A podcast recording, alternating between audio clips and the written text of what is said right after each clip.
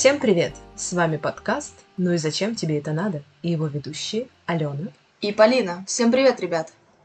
Ален, как у тебя дела? Расскажи. Вообще очень хорошо. Я соскучилась, потому что мы давно не писали подкаст, и наконец-таки мы опять возобновили работу.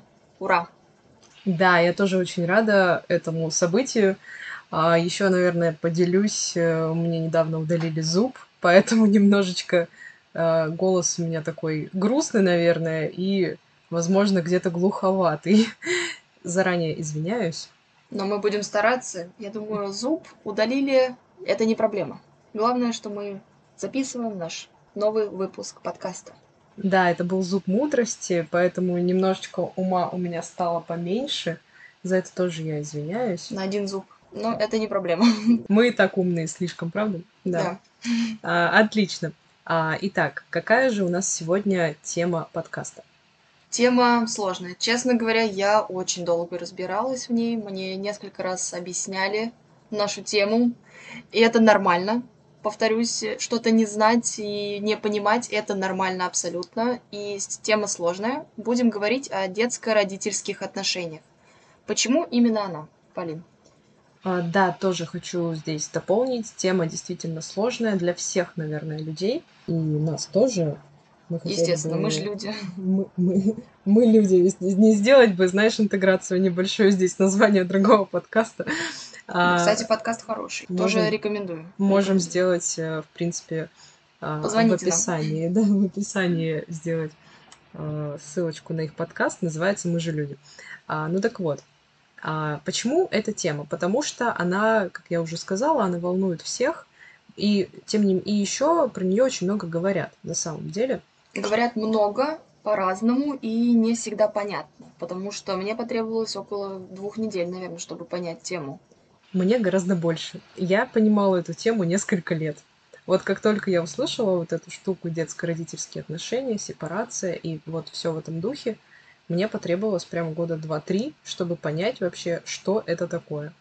Полина сегодня будет экспертом, по всей видимости, потому что две недели моего разбора этой темы, видимо, слишком мало. У человека несколько лет за спиной, поэтому, если что, все вопросы к Полине.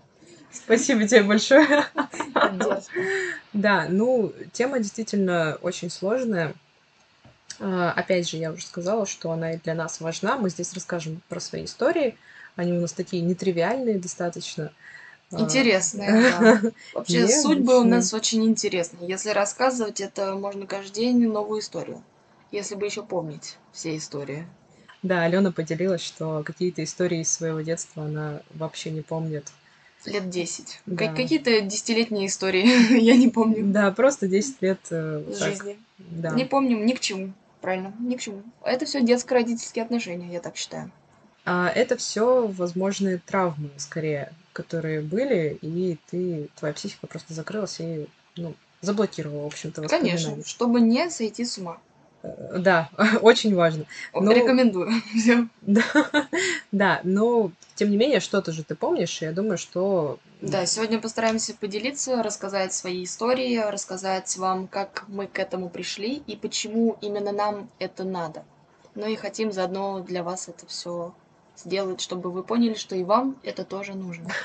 Но это не такое прям навязывание, это скорее просто... Нужно.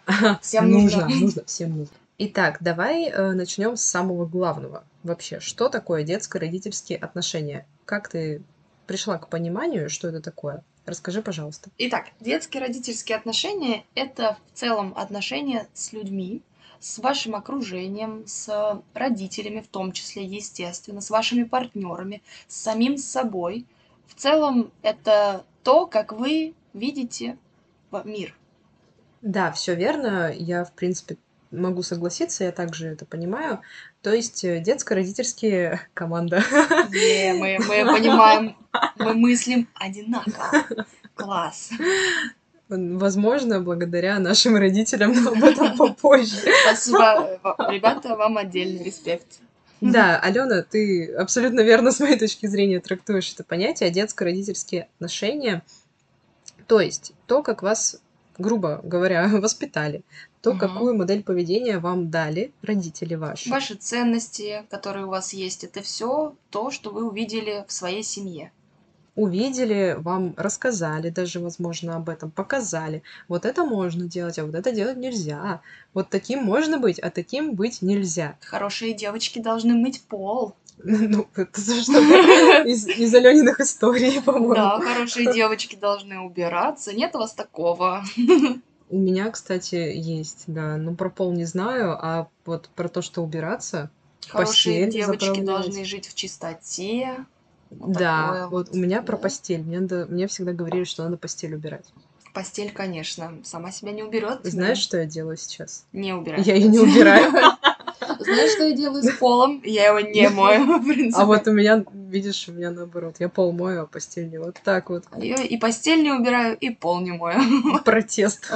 Явный. Полный протест. Да. И самое главное, что в сознательном возрасте вы можете идти по этому же пути, которые вам говорят, либо узнав мир, внешний мир получше, вы можете выбрать модель поведения, которую вы бы хотели использовать. То есть я знаю, что можно мыть пол, и его хорошо мыть, и я хочу его мыть сейчас для того, чтобы было чисто, а не потому, что девочки должны жить в чистоте. Типа чисто, чтобы было у меня. Вот так вот. Правильно? Ну, да, правильно. Правильно, правильно. Правильно, а, правильно, да, но видишь, здесь может быть такой э, подводный камень, в виде того, что вероятно и возможно это не твое истинное желание, ну, грубо говоря, если вот с угу. полом, типа быть в чистоте, а возможно именно внутри всего этого бессознательно, да, лежит установка, что надо мыть пол, потому что нужно быть, потому что девочка должна жить в чистоте. Но это если вот твой пример да, брать. Да, можно, но это опять же нужно разбираться и идти куда Психотерапия. Вау! Наш любимый. Всем рекомендую. Да, да. Каждый раз место. в любом выпуске будем рекомендовать психотерапию. Всем туда надо. Это сто процентов. Да, но здесь тоже такой момент. Возможно, э, опять же, именно в примере с полом это не так и важно. То есть э, ты же, ну, по сути, это тебе никак не мешает. Нет, конечно. Но это просто такой пример, э, чисто, чистый пример. Чисто, чисто пример. Да, но есть случаи, когда установки мешают. Да. Вот это уже важно. Важно, во-первых, осознать эту установку. Да, важно осознать, что она вам мешает, потому что иногда, когда ты не осознаешь, что она мешает, то и непонятно, а что мешает, а люди говорят, что мешают, а почему они так говорят, мне же ничего не мешает. А, это тоже такой момент, что нужно для себя понять, мешает тебе это или не мешает. Например, как аддикция. Любая аддикция — это зависимость, и она Вообще, если говорить, что она уже в какую-то перешла в более глубокую форму, то, конечно же, она мешает. Например, если это игровая зависимость, э, игровые автоматы. Собственно, если вы уже выносите из дома телевизор и чайник, скорее всего, вам все-таки аддикция мешает. И нужно немножко задуматься, что, возможно, можно было бы жить и по-другому. То есть, если вы чувствуете, либо внешне как-то выражается определенная деструктивность, которая на вас давит, на вашу личность, на ваше окружение. И вам возможно. в этом некомфортно. Да, тогда это возможные установки, либо возможные э, сопротивления установкам. Угу. Тоже такое может быть. А, ну так все-таки, да, детско-родительские отношения, если так под, подытожить, это ваши отношения с людьми, э, на работе, в дружбе, э, ваш партнер может тоже проигрывать эти роль. отношения. Да, э, проигрывать эти отношения. Очень яркий пример. Мне очень нравится на самом деле, когда девушки проигрывают отношения ребенок взрослый со своим молодым человеком, когда он взрослый, а девочка э, это, ну девушка, она именно ребенок, она себя ведет очень по-детски. Но это прям очень много. Ну такого. это мило, когда этого не чересчур. То есть иногда я тоже впадаю в такой, мне нравится, когда меня защищают, и я такая, хочу вот это, вот хочу вот так вот пальчиком показать, чтобы мне купили. И я такая сразу маленькая, вся классненькая, приятная, такая, вот это вот хочу, вот так вот делаю. Ну вот это нормально, когда это не становится тобой всецело. А, поняла, да, вот. да, согласна. Еще есть такая история, что я где-то слышала, возможно, это правда или нет, не могу точно сказать, что это был не психолог мне рассказал. Когда вы приходите на работу и со своим начальником, и с новым коллективом, вы проигрываете детско-родительские отношения, прям на максималках. Абсолютно точно. Это просто моя история. И да, наверное, не буду я ее здесь рассказывать, слишком а, такая она живая еще. Но в целом, а, в принципе, да. Ну, по крайней мере, у меня так было. Возможно, у кого-то тоже так же. Ну, я думаю, что ты просто успела отследить это. То есть, когда тебе сказали... еще как это отследить. Да, вы, вы последите за собой и посмотрите, не отыгрываете ли вы детско-родительский сценарий на новой работе. На самом деле, классно, чтобы посмотреть, действительно, а как я веду себя в новых условиях, в новой компании также может проигрываться детско-родительское. Почему именно на работе? Потому что там есть авторитетное лицо, например, начальник, которого вы считаете, ну, как бы представляете образом родителя и, соответственно, вы на нем отыгрываете эти отношения. Да, он сильнее, он умнее, он там лучше. Еще неизвестно, умнее ли он на самом деле. Вообще э, не всегда Мы не про так. Твою историю.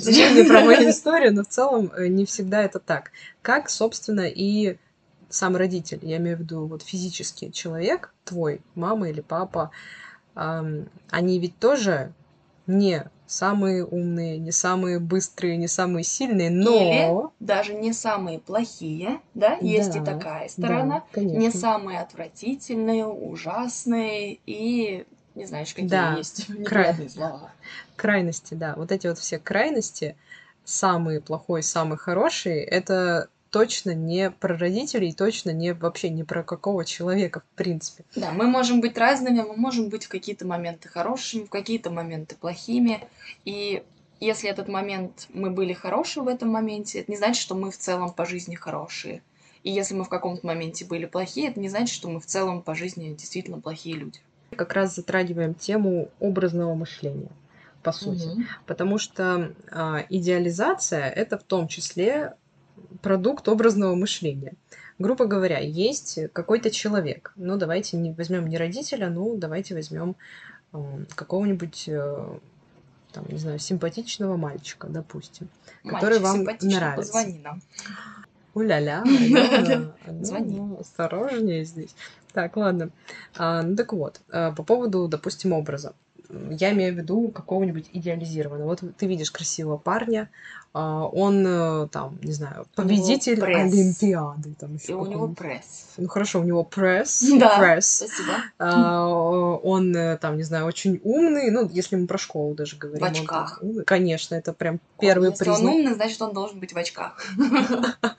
Обязательно, значит, в очках, ну, естественно, стильный такой. Конечно. Стереотипное мышление вошло в наш чат. Да, да, да. Ну, так это идеализация. Вот я к чему. Да. То есть он красивый, умный, да-да-да, красивый, умный, а, там, с прессом и так далее. В общем, все э, просто прекрасно. И вы, как молодая, юная леди, э, смотрите на него немножечко так снизу, именно вот из детской позиции, что он просто идеальный, и у него нет вообще никаких недостатков. Вот это идеализация образа. То есть человек может быть вообще не такой. Он, возможно, даже не умный. Или он умный, но в какой-то одной только области. Или он и вообще всё. говно. Ну, это ты как-то грубо очень. Такое может быть. Бывают красивые говнолюди. Что сделаешь? Ну, ты имеешь в виду про характер, да? Ну, конечно. А, ну, нет, ну, конечно, бывает и так. Но я к тому, что человек, который, допустим, идеализирует, он этих недостатков конечно, не видит. он не замечает. Да, но это образ. То Red есть... flag, если вы не видите недостатков в своем партнере. Повод задуматься и перейти в наш э, предыдущий выпуск про зависимость. Да, да. Так вот, а, это образ, и такой же, тот же самый образ у нас и к родителям формируется. То есть мы в детстве сформировали определенную картину мира. Мама, например, она там э, умница, красавица, она хорошо готовит. Что еще мама делает? Мама заботливая, но это я так. У тебя есть, может быть, на идеализацию? Мой личный пример, да. да. Я думаю, есть. слушателям будет интересно, тем более, когда это именно живой пример из жизни, он более приятно воспринимается, потому что ты все это прочувствовал, ты можешь рассказать про чувства, про мысли, как тебе было в этом, с этим, да, конечно, хорошо. Ну, я, в принципе, уже начала рассказывать немножечко про свою да. историю. У меня была идеализация своей мамы. То есть образ моей мамы, он просто нерушимый. Он угу. чуть ли не э, полубогический.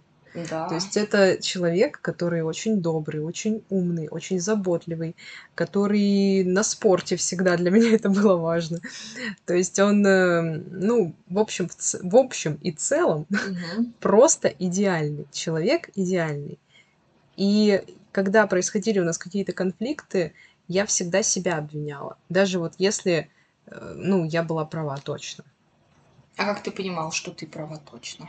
Потому что проходило какое-то время, и я э, уже не чувствами, а как-то анализируя, да, анализируя, я понимаю, что там, ну да, вот здесь вот, грубо говоря, с ее подачи э, там что-то произошло, она там стригерила где-то э, мои эмоции, и вот из-за этого дальше я начала эмоционально что-то говорить. Да, угу. да.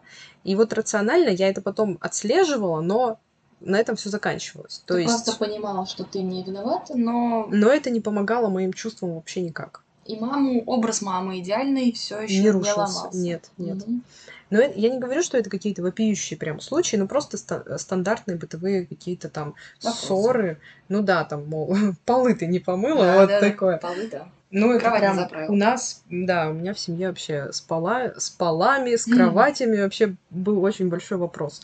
Нужно было, чтобы все было идеально. А, опять же, не скажу, что это вопиющий случай, возможно, я где-то оправдываю сейчас э, образность своего мышления, но тем не менее это был образ, и потом я уже, когда уехала, и мне понадобилось ну, полгода, пока вот я здесь жила, чтобы это осознать вообще. Не было такого, что ты в крайность вошла? То есть у тебя был идеальный образ мамы. Можно ли сказать, что ты его сама разрушила? И потом вошла в крайность, что теперь мама не идеальная, мама ужасная, мама вот делает все не так, ничего неправильно, не так, как надо.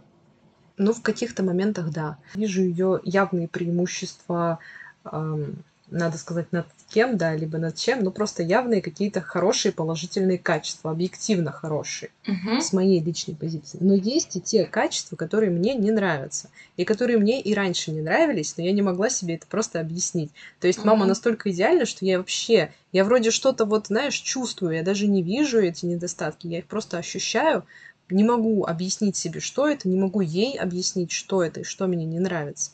Угу. А сейчас я их просто вижу, и да, когда я об этом узнала, сама для себя это открыла, то, конечно, я сразу подумала, да какого хрена. Естественно, мне было очень, очень неприятно. Ну, то есть получается, что в крайности. Из одной в крайности да. в другую сразу же впала. Ну, классно, Но я что... потом стабилизировалась. Да, классно, что ты так. сейчас на маму смотришь именно как на человека, в первую очередь. На человека, который может быть разным, который прошел достаточно длительный путь и все-таки тебя сформировал и старался для тебя все сделать так, чтобы было идеально, конечно. Но мир-то не идеальный, и она сделала все лучшее для тебя.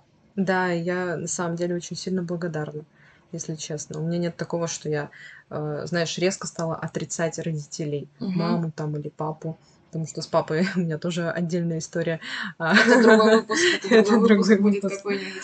Да, но в любом случае, вот что он, что она для меня сейчас их образы, они стабилизировались. И я, то есть, не вижу каких-то крайностей. Кто-то очень хороший, кто-то очень плохой. И я просто вижу их действительно как людей, угу, у которых разные периоды были в жизни. И, ну, не всегда там можно было ну, точнее, никак мне, как ребенку, вообще никак нельзя было им помочь, в принципе, там, ну, грубо говоря, мне там было пять лет, у них что-то происходит, как я могу помочь? Я не знаю. Ну, вот мне казалось, что я должна включаться, а по факту никак. Это ну просто ну, да. их жизнь. В тот момент они были такими, там, может, где-то мне это не нравилось, э, где-то нравилось, но это, по сути, только на меня повлияло, ну, на мою образность. Конечно, да. Образ. И все, да. А то, какие они были там тогда, какие они сейчас, я считаю, что это вполне нормально и а, классно, что они были когда-то одними людьми, сейчас не другие люди. Это в любом случае только их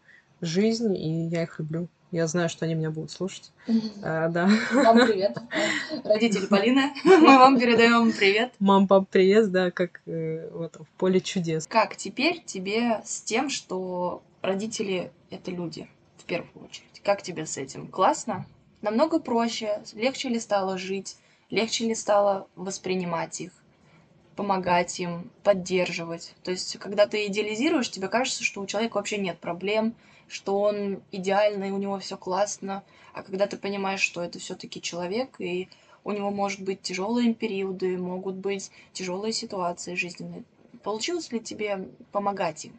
Поддерживать и любить, дарить свою любовь. У меня получилось под словом помогать, ты имеешь в виду какая-то эмоциональная поддержка. Да, эмоциональная, да? да. У меня родители такие люди, что они достаточно закрыты эмоционально, и если mm-hmm. они что-то переживают, они либо не рассказывают, либо рассказывают уже по факту, когда это завершилось. Нет такого, что они тоже себя представляют идеальными, и Может идеальные быть. люди не могут испытывать боль и расстра- э, расстраивать других. Вот быть... расстраивать других скорее, да. Mm-hmm. И они скорее не хотят еще и меня расстраивать. Вот мне так кажется. Я так предполагаю, не знаю точно. Ну да. Но вполне может быть, что так. А, в любом случае.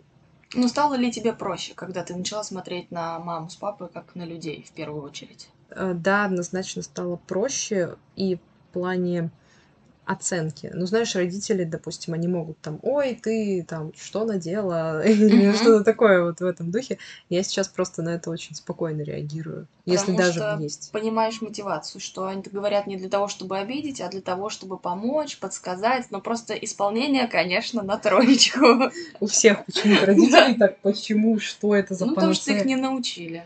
Ну, возможно, возможно. Научили. Ну, в общем, в плане оценки стало легче Мгм. в плане оценки меня с их точки зрения, в плане оценки, сейчас очень сложная мысль, в плане оценки самой себя. То есть моя самооценка, она стала независимой от их оценки. Соответственно, в каком-то смысле она стала независимой и от оценки окружающих людей. Ну, по крайней мере, в том э, контексте, в котором это было раньше. У меня прям мурашки пошли. Очень классная мысль вообще. Бабам, все. Как, как к этому прийти? как ты это сделала? Как? Два года Расскажи. слушала про сепарацию.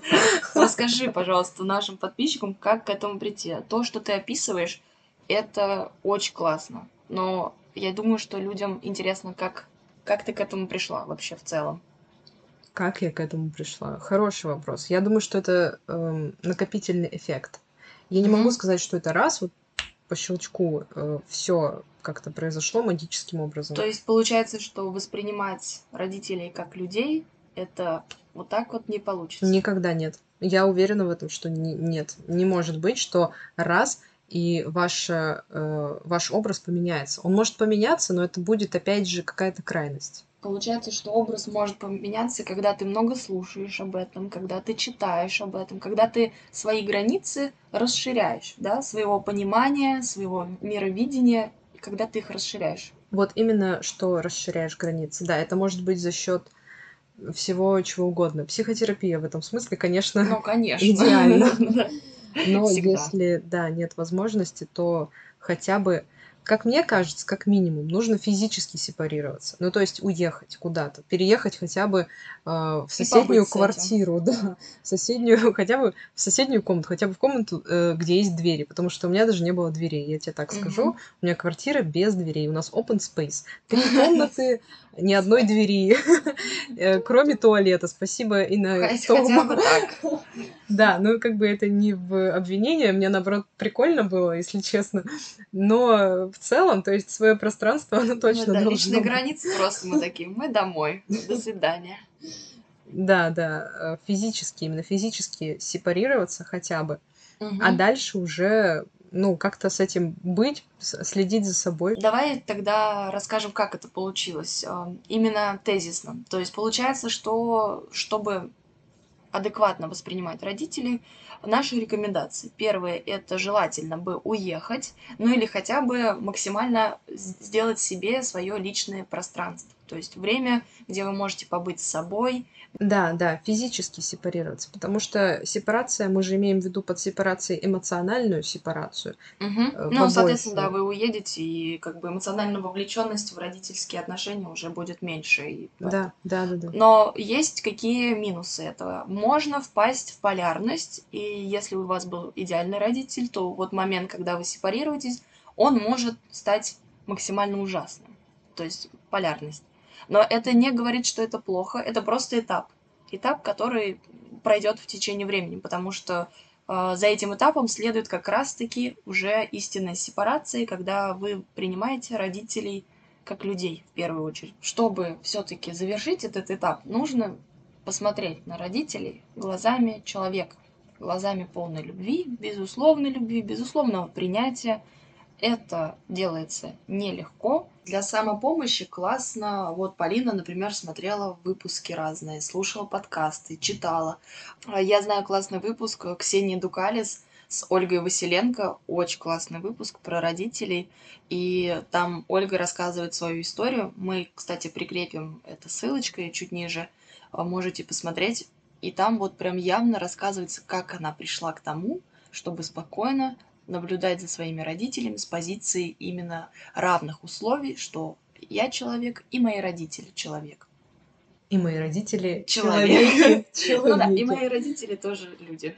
Вот здесь тоже важно, как это сказать, не застрять в каком-то, тоже в какой-то детской позиции, что я слушаю, только слушаю там подкасты, видео какие-то смотрю, читаю книжки, и типа меня это как-то спасает. Ну, это спасает, но это просто первая самопомощь. Это самопомощь. Здесь просто важно что?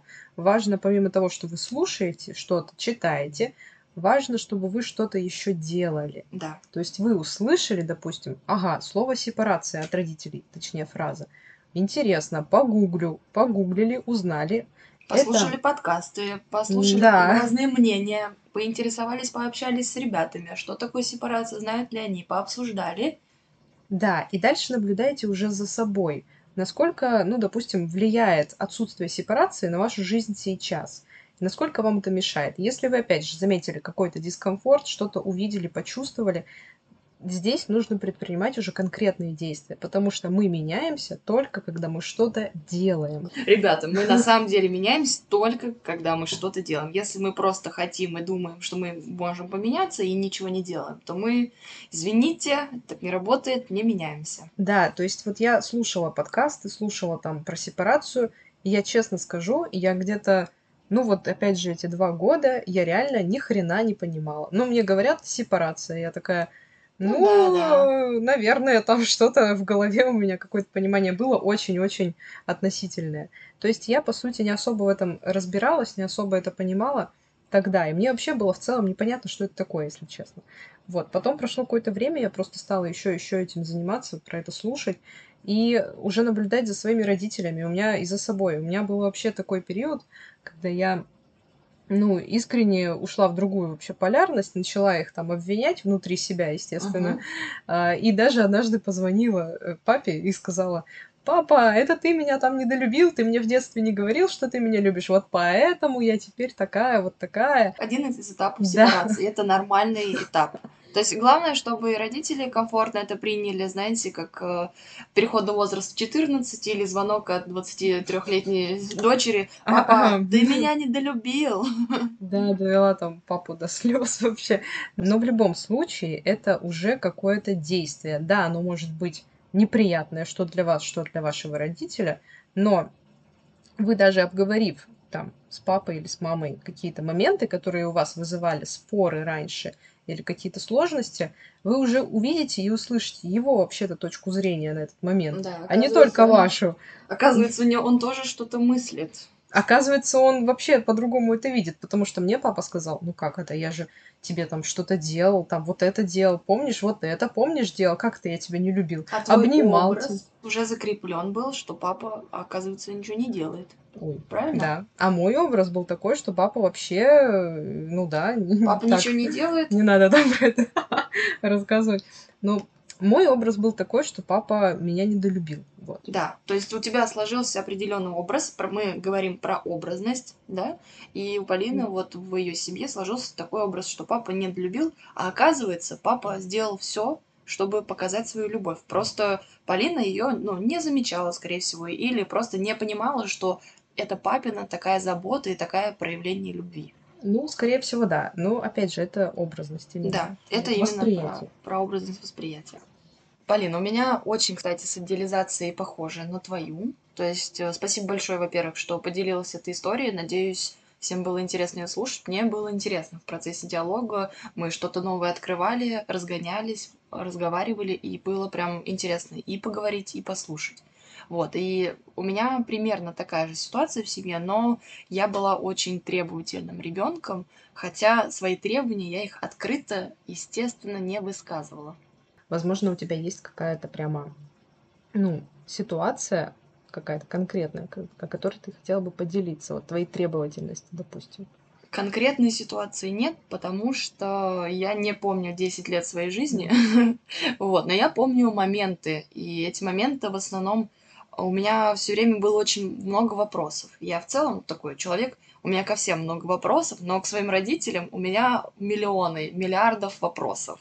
Такой вопрос задавала, а почему вот так вот? Таким тоном у меня в голове это звучало, естественно, а, открыто это не выражалось потому что авторитетность и идеализация мамы, а у меня папа умер в 10 лет, и как бы выразить ему мои какие-то вопросики у меня не получалось. Но у меня были вопросы даже к моему покойному отцу, а, как бы они сейчас уже их нет, потому что все-таки сепарация дело классное, и когда ты понимаешь, что это человек в первую очередь, а потом уже твой отец, то становится попроще. Вот, и если говорить про мои вопросики, а, я помню, что требовала я вот что. У меня моя мама периодически выпивала. Я называла это, что мама отдыхает. Вот. И мой единственный самый огромный вопрос, который был, почему мама любит отдыхать больше, чем своего ребенка. Следом за этим вопросом у меня шло, почему тогда надо было рожать этого ребенка, если ты не хочешь. Вот, вот такие вот у меня требования максимальные. Типа, зачем, где твоя ответственность, где, почему ты как, ты можешь как мать вот так себя вести. То есть у меня вот такие вот требовательные были вопросы. Но открыто эти вопросы, естественно, не выражались, потому что единственные минуты, когда мама была в адеквате, я ловила для того, чтобы провести с ней время, покайфовать, подружиться, чтобы она меня полюбила. То есть в момент, когда она была в нормальном состоянии, не было возможности спросить. Во-первых, мне никто бы не ответил в любом случае.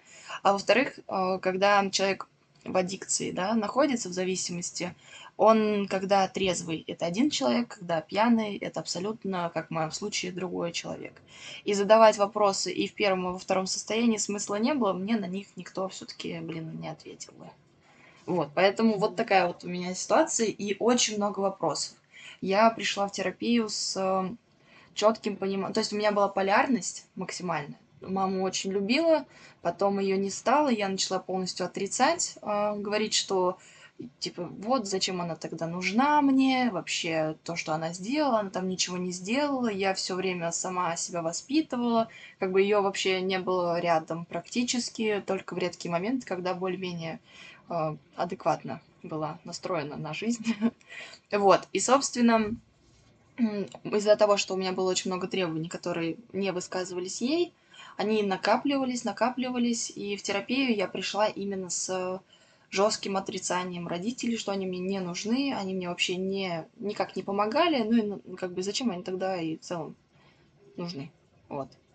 И, собственно, да, я пришла, и одно занятие мне помогло понять, что вообще-то родители — это люди, и классно было бы вообще узнать, а как они пришли к тому, чтобы жить вот такой вот жизнью, что на них повлияло, почему это, из-за чего, в связи с чем. И у них были явно свои на это причины. Это нелегко признавать, что люди могут быть и такими, но это их выбор, на который я не могу повлиять. И желание мамы, например, любить алкоголь больше, чем меня, это только ее желание, и, скорее всего, это мой, моя образность, что это я так вообразила, что мама любит алкоголь больше, чем меня. Я думаю, что там явные были другие причины, что лучше пить, чем что-то еще делать. Вот. Но не чем любить своего ребенка. То есть она не, не равняла меня с алкоголем, а это я в своем образности как бы начала равнять почему-то и зачем-то непонятно. Но такое тоже может быть, и это нормально. Отрицание родителей, отрицание мамы, оно тебе как-то мешало в жизни? Если мешало, то в чем это проявлялось? Да, а, но сейчас я уже могу это понять, потому что отследила моменты. А до этого, когда я делала какую-то важную работу, из-за того, что у меня не было воспринятия адекватного взрослого человека, то я все время считала, что все люди взрослые умные, как наши начальники, вот, что они все явно больше, чем я, знают. А, соответственно, я общалась с ними из позиции ребенка. То есть, ну, это не то, как ты вот описывал в самом начале, да, что там хочу и это, вот девочки так себя с мужчинами ведут, купи мне то, купи мне это. Нет, я просто такая, как маленький ребенок такой, здравствуйте, вот так вот разговаривала со взрослыми людьми, все время голос, на тон выше становился голос, вот такой вот, здравствуйте, вот такой вот сразу, то есть понятно, что это не детский голос. Максимально хотелось понравиться, и явно было, что люди авторитетные, а значит, нужно быть вот такой вот, если вот так вот говорить, то как бы и спроса с меня получается меньше. Не берем ответственность на себя, вот и с такой позиции вот я общалась со взрослыми людьми. А сейчас, когда ты принимаешь, что вообще-то мама человек, и она имеет право жить и проживать свою жизнь так, как она хочет, и она мне ничего не должна, и она в целом никому ничего не должна, ни своим родителям, ни мне, ни кому-то уж другому. Вот, и когда ты понимаешь, что общаться с якобы взрослыми людьми, да, просто с любыми людьми становится намного проще, потому что ты их из позиции равных воспринимаешь потому что ты больше, тебе не нужно понравиться им, потому что если им это не нравится, то это их зона ответственности, они могут что-то с этим сделать. Или не могут что-то с этим сделать. Но это не твоя зона ответственности. Вот. И ты становишься максимально на равных позициях. И это очень классно. Вот и как раз-таки это один из огромнейших плюсов сепарации. Про понравиться. Дело в том, что, как, наверное, все знают, понравиться человеку невозможно.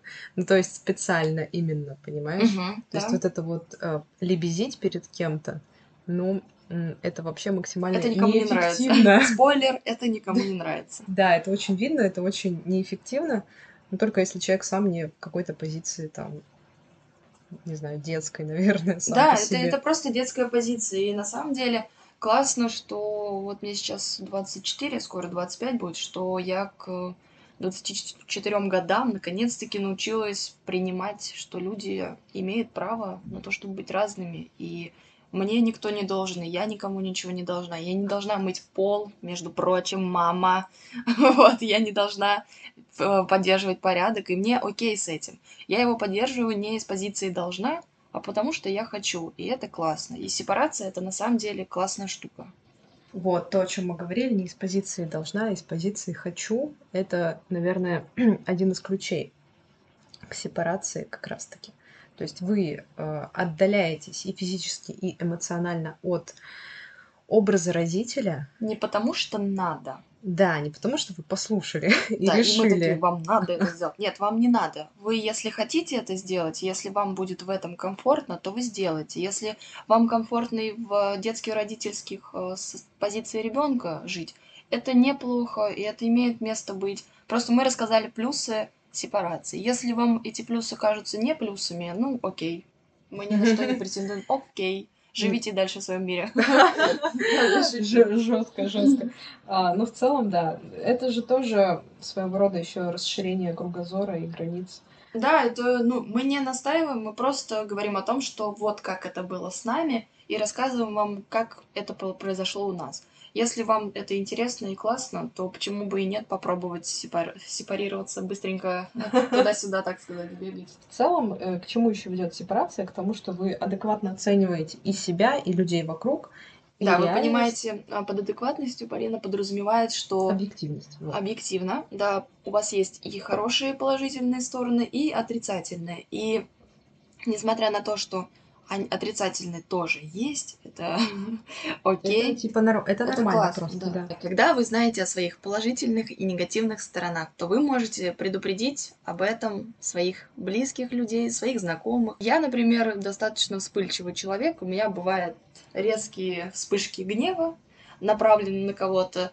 И если мой близкий человек знает о том, что у меня вот такое может быть, соответственно, он понимает, что это где-то, ну, минуточку, две, я немножко так у меня сразу голос, интонация меняется, и потом мне нужно пару минут, чтобы отойти, и все, я опять в порядке. То есть, зная о таких маленьких нюансах, можно спокойно, комфортно создать свою жизнь и с положительными, и с отрицательными своими сторонами. Помириться, подружиться и использовать их в равной мере. Потому что, например, если говорить про негативную сторону, что я быстро вспыльчивая, А, это мне помогает, например, на работе, когда нужно быстренький заряд эмоций. А, вспыльчивость — это заряд эмоций, дает сразу, и все у меня становится подъем эмоциональной сферы, и я начинаю работать намного эффективнее и продуктивнее. То есть эта негативная сторона, получается, и помогает мне в моей жизни. Да, но это еще один плюс э, сепарации. Да, плюсы вот. сепарации. Плюсы сепарации. Плюсы сепарации. Отдельная да. колонка.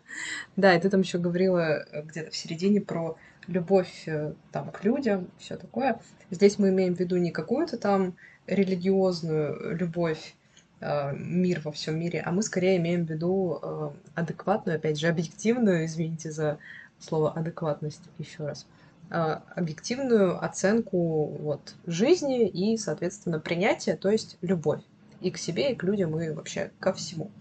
Да, на самом деле, когда ты начинаешь любить себя, когда ты начинаешь любить мир вокруг тебя, то и мир, он всегда отвечает той же взаимной любовью. И есть такое у вас, когда вы, например, едете очень хмурым днем в трамвае, и вам, а вам хорошо на душе, потому что вы в приятном месте, вы в своем любимом городе, вы с классными людьми здесь, вы едете на какое-то классное мероприятие, и то, что на улице дождь, вас вообще никак не касается. И это именно про принятие жизни, принятие себя, людей. И да, вы едете в классном трамвае с набитым кучей людей, но эти люди, они такие красивые и интересные, если поближе их узнать поближе, потому что он набитый. Но он буквально с тобой рядом. Да, да. Не ломай мою прекрасную атмосферу. Ну и завершая наш сегодняшний спич, а, немножечко повторим про то, что такое детско-родительские отношения. Опять-таки, это отношения с людьми, которые а, отношения ваши с окружающими людьми, которые вы а, выстроили когда-то со своими родителями. И то, как, какие вы отношения построили тогда с родителями, напрямую влияет на ваши отношения к людям сейчас и на отношения людей к вам сейчас, потому что это всегда зеркальные отношения. Отношения с родителями, которые были когда-то построены, модели этих отношений, они переносятся уже во взрослую жизнь. Поэтому так важно их проанализировать, понять, что там было так, что там было не так, нужны не вам осуждая. Эти... Да, не осуждая. Же. Ну просто понять для себя, вам это надо сейчас, вот конкретно эта модель поведения, или вы хотите что-то другое. Потому что бывает так, что модель поведения уже не актуальна для контекста, а из-за того, что она приелась, и ее нужно менять. Вот. А из-за того, что она приелась, то она уже не помогает, она вам наоборот мешает и несет деструктивное влияние. Да, да, так и есть.